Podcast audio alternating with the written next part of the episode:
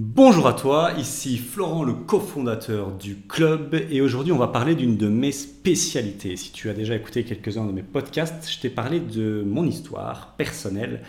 Et il y a eu beaucoup, beaucoup de galères dans cette histoire personnelle, surtout sur mon premier achat, parce que bah, déjà je m'étais formé avec des Français, et il n'y avait pas grand-chose d'applicable, en fait, de très concret, d'applicable, et je suis tombé dans je vais le dire, dans un piège, un piège assez violent quand je me suis lancé, c'est que j'ai acheté dans ce qu'on appelle roulement de tambour, un domaine de loisirs, un domaine de vacances. Alors, faut savoir qu'il y a environ environ moins de 1% du territoire belge, mais euh, wallon, qui est cadastré comme domaine de loisirs, domaine de vacances. Et en fait, je voulais te faire un petit épisode sur ce sujet-là parce que il y a des choses à savoir. Il y a vraiment des choses à savoir et il faut en être conscient. Il faut accepter les avantages, bien évidemment, qui sont très très nombreux et très puissants. Et il faut aussi accepter les désavantages parce que moi, je vois beaucoup de gens euh, sur Internet qui te vendent un peu monts et merveilles, mais qui ne te donnent pas les downsides. Dans la vie, euh, il y a toujours des risques, surtout dans l'immobilier, et il y a des côtés négatifs et il y a des côtés positifs. Et les domaines de vacances, c'est très très spécifique. Et moi, j'ai eu. Est-ce que c'est de la chance? Pour moi, c'est de la malchance vraiment parce que ça, ça a compliqué beaucoup. Déjà pour moi, par rapport à la France, à l'époque, je m'étais formé avec des Français, c'était un peu le niveau euh, cauchemar par rapport au niveau facile. Et là, rajouter en plus dans les domaines de vacances, ça a été la galère monumentale. Alors, qu'est-ce qu'on entend par domaine de vacances, domaine de, on va dire domaine de loisirs?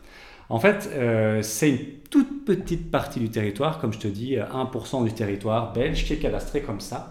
Et en fait, c'est des espèces de domaines de vacances.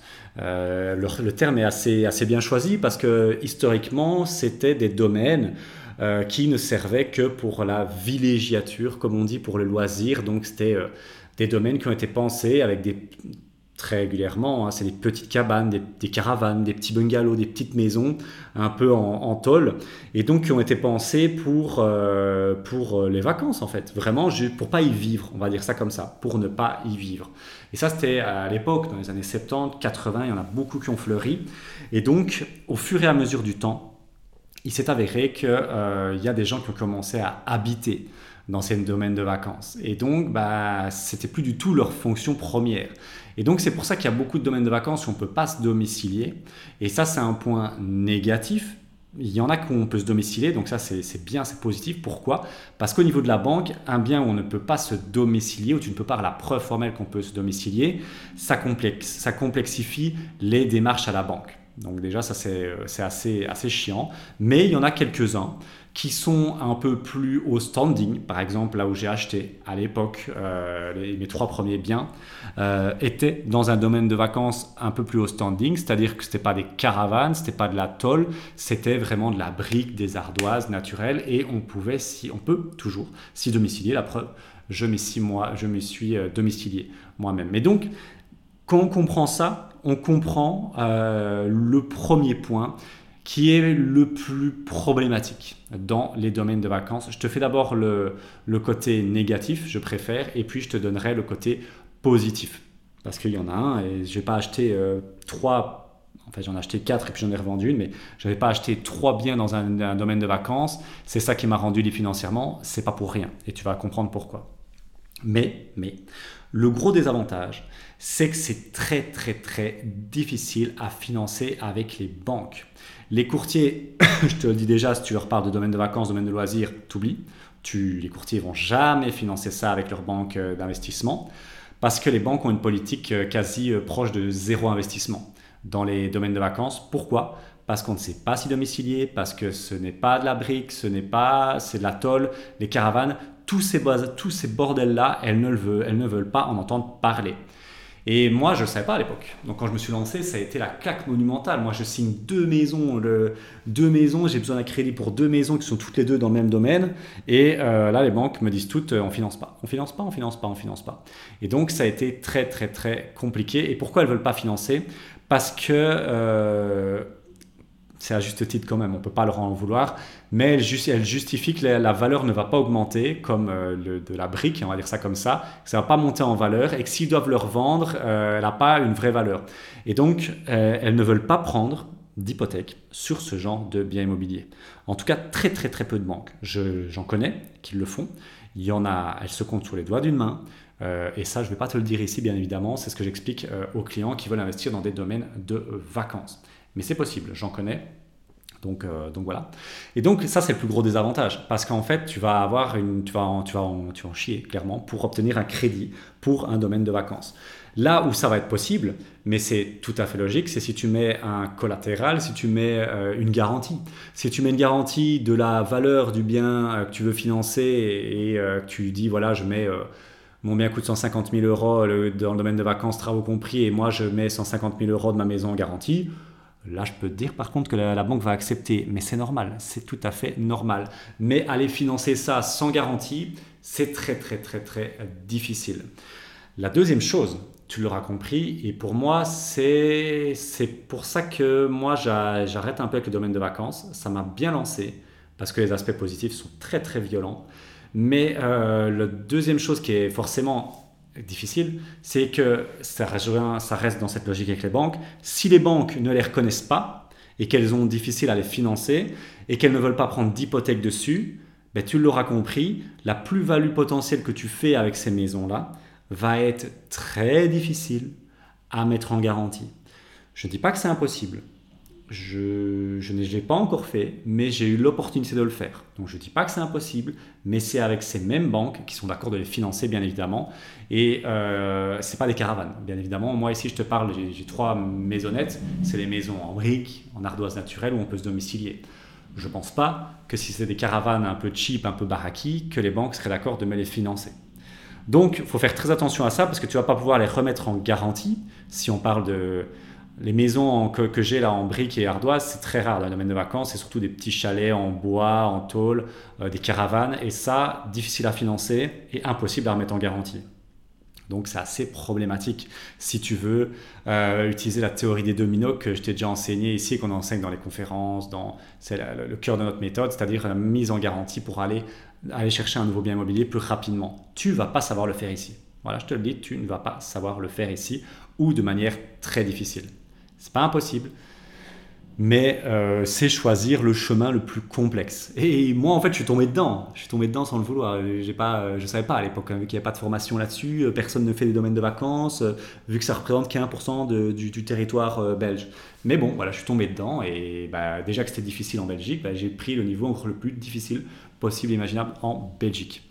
Et euh, moi, j'ai réussi à les deux maisons qui avaient un crédit de 170 000 euros, travaux compris, avec les frais de notaire, ont été financées par la banque à 125 par, pour la simple et bonne raison que euh, j'ai convaincu un tiers affectant, mes parents, de mettre leur maison qui était libre d'hypothèque en garantie.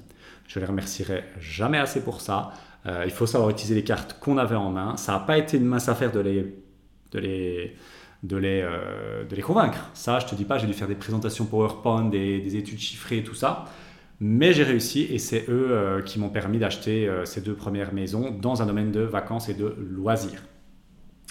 Donc voilà, comme ça, tu le sais, voilà, c'est important à savoir, c'est les désavantages.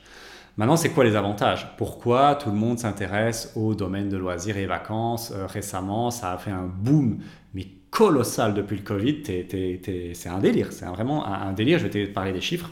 Pourquoi? Pourquoi? Euh, bah Déjà parce que les domaines de vacances sont souvent dans des trucs boisés, nature, ce que les gens recherchent énormément depuis qu'ils ont été cloîtrés pendant deux ans et demi avec le Covid. Donc les prix ont explosé. Et donc euh, si tu as fait des bonnes affaires ou si tu peux faire des bonnes affaires à des prix pas chers, les retaper, euh, ça va partir rapidement à des prix super méga élevés. Je parlais avec un investisseur ce matin, il me disait regarde là, euh, en face de, ma maison, du bien que j'ai acheté, qui est dans un domaine aussi du côté de, de Dino Astière. Il me dit, regarde, voilà, tu en donnerais combien, toi? Et je dis, bah écoute, elle était pas rénovée, était, enfin, elle était, elle avait pas été, les finitions n'étaient pas faites. Le, chalet extérieur était bon, vraiment pas terrible. Mais à l'intérieur, c'était propre, c'était décoré, mais les finitions n'étaient pas faites. Il fallait finir de plafonner, il fallait finir de peindre, il fallait, tu vois, donc voilà, c'était quand même propre. Et bon, c'était 40 mètres carrés, quoi. Je me dis, euh, bon, faut pas déconner. Et moi, je dis un prix 120 000. Je me dis, c'est super cher déjà. Il me dit, c'est parti à 150 000 euros. Donc ça part très vite. J'en ai vendu un, moi qui était euh, dans un état déplorable. Je l'ai acheté 59, je l'ai revendu 90 presque en un claquement de doigts. Donc il y a une très très très très gros engouement sur les domaines de loisirs. Si tu es un peu manuel, tu peux les acheter peu cher et les revendre avec des belles plus-values très très rapidement. C'est très demandé, donc c'est très positif.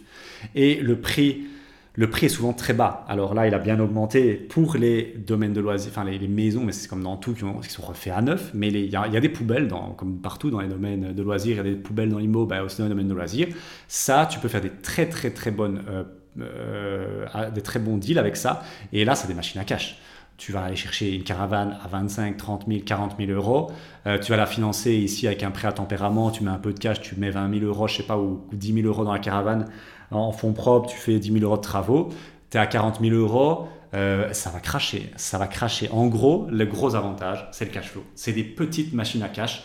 Tu en empiles 4-5. 4-5 euh, pour moins de 200 000, je, dis n'importe quoi, hein, voilà, et tu vas gagner 2005, 3000 assez facilement. Ça va être difficile à financer, mais putain, ça va rapporter. Ça, c'est vraiment très, très, très important.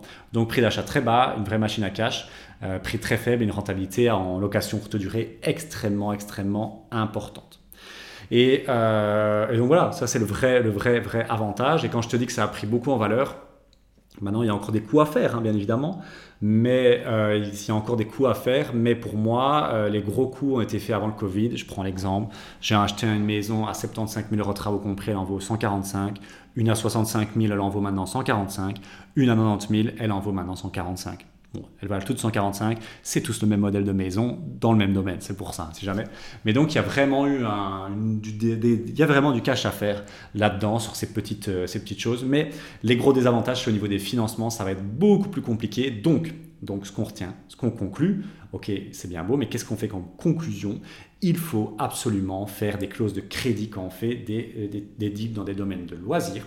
Il faut savoir que ça va être difficile d'activer la théorie des dominos, la mise en garantie pour euh, pallier un peu les fonds propres avec les domaines de loisirs. A contrario, très peu de domaines, très peu de maisons en domaine de loisirs vont te rendre euh, avec très peu, euh, un montant financier très faible, on va dire ça comme ça, tu vas pouvoir générer des revenus très très très importants. Donc, si c'était à faire, à refaire, est-ce que je le ferais? Oui, sans hésiter, je le referai. Mais, euh, mais j'y réfléchirai quand même à deux fois. Peut-être que je n'aurais acheté que deux, pas trois, et que je serais allé directement vers un, bien plus traditionnel pour mon troisième et quatrième achat. Là, il a fallu attendre euh, ben, quatre achats avant que je me dirige hors des domaines de loisirs. Pour moi, c'était un peu beaucoup, mais je connaissais que ça à l'époque. Donc euh, voilà, c'est pour ça que je suis parti là-dessus. Mais si c'était à refaire, euh, j'y réfléchirais. C'est dans une stratégie qu'il faut vraiment, vraiment euh, réfléchir. Parce qu'une stratégie qui est tout à fait possible, que, euh, qui commence à me tourner beaucoup dans la tête, c'est les conserver pendant 5 ans, les revendre pour être non, pas de plus-value. après, il faudra voir au niveau impôt et fisc, hein, mais les revendre, avoir encaissé beaucoup de cash parce que c'était très rentable et avec la plus-value, les réinvestir dans des plus gros trucs moins moins exotique, on va dire ça comme ça. Donc voilà, tu sais désormais tout sur les domaines de loisirs et de vacances. C'est très très spécifique, c'est très très très euh, marginal, mais si tu t'abordes, si tu t'aventures là-dedans, il faut savoir euh, les avantages et les désavantages parce que moi, ça m'aurait vraiment bien, j'aurais vraiment bien été intéressé de les connaître avant, avant tout ça. Voilà, c'est tout pour moi. J'espère que ça t'a appris des choses. Belle journée à toi et on se retrouve dans un prochain épisode de podcast. Tchau, tchau.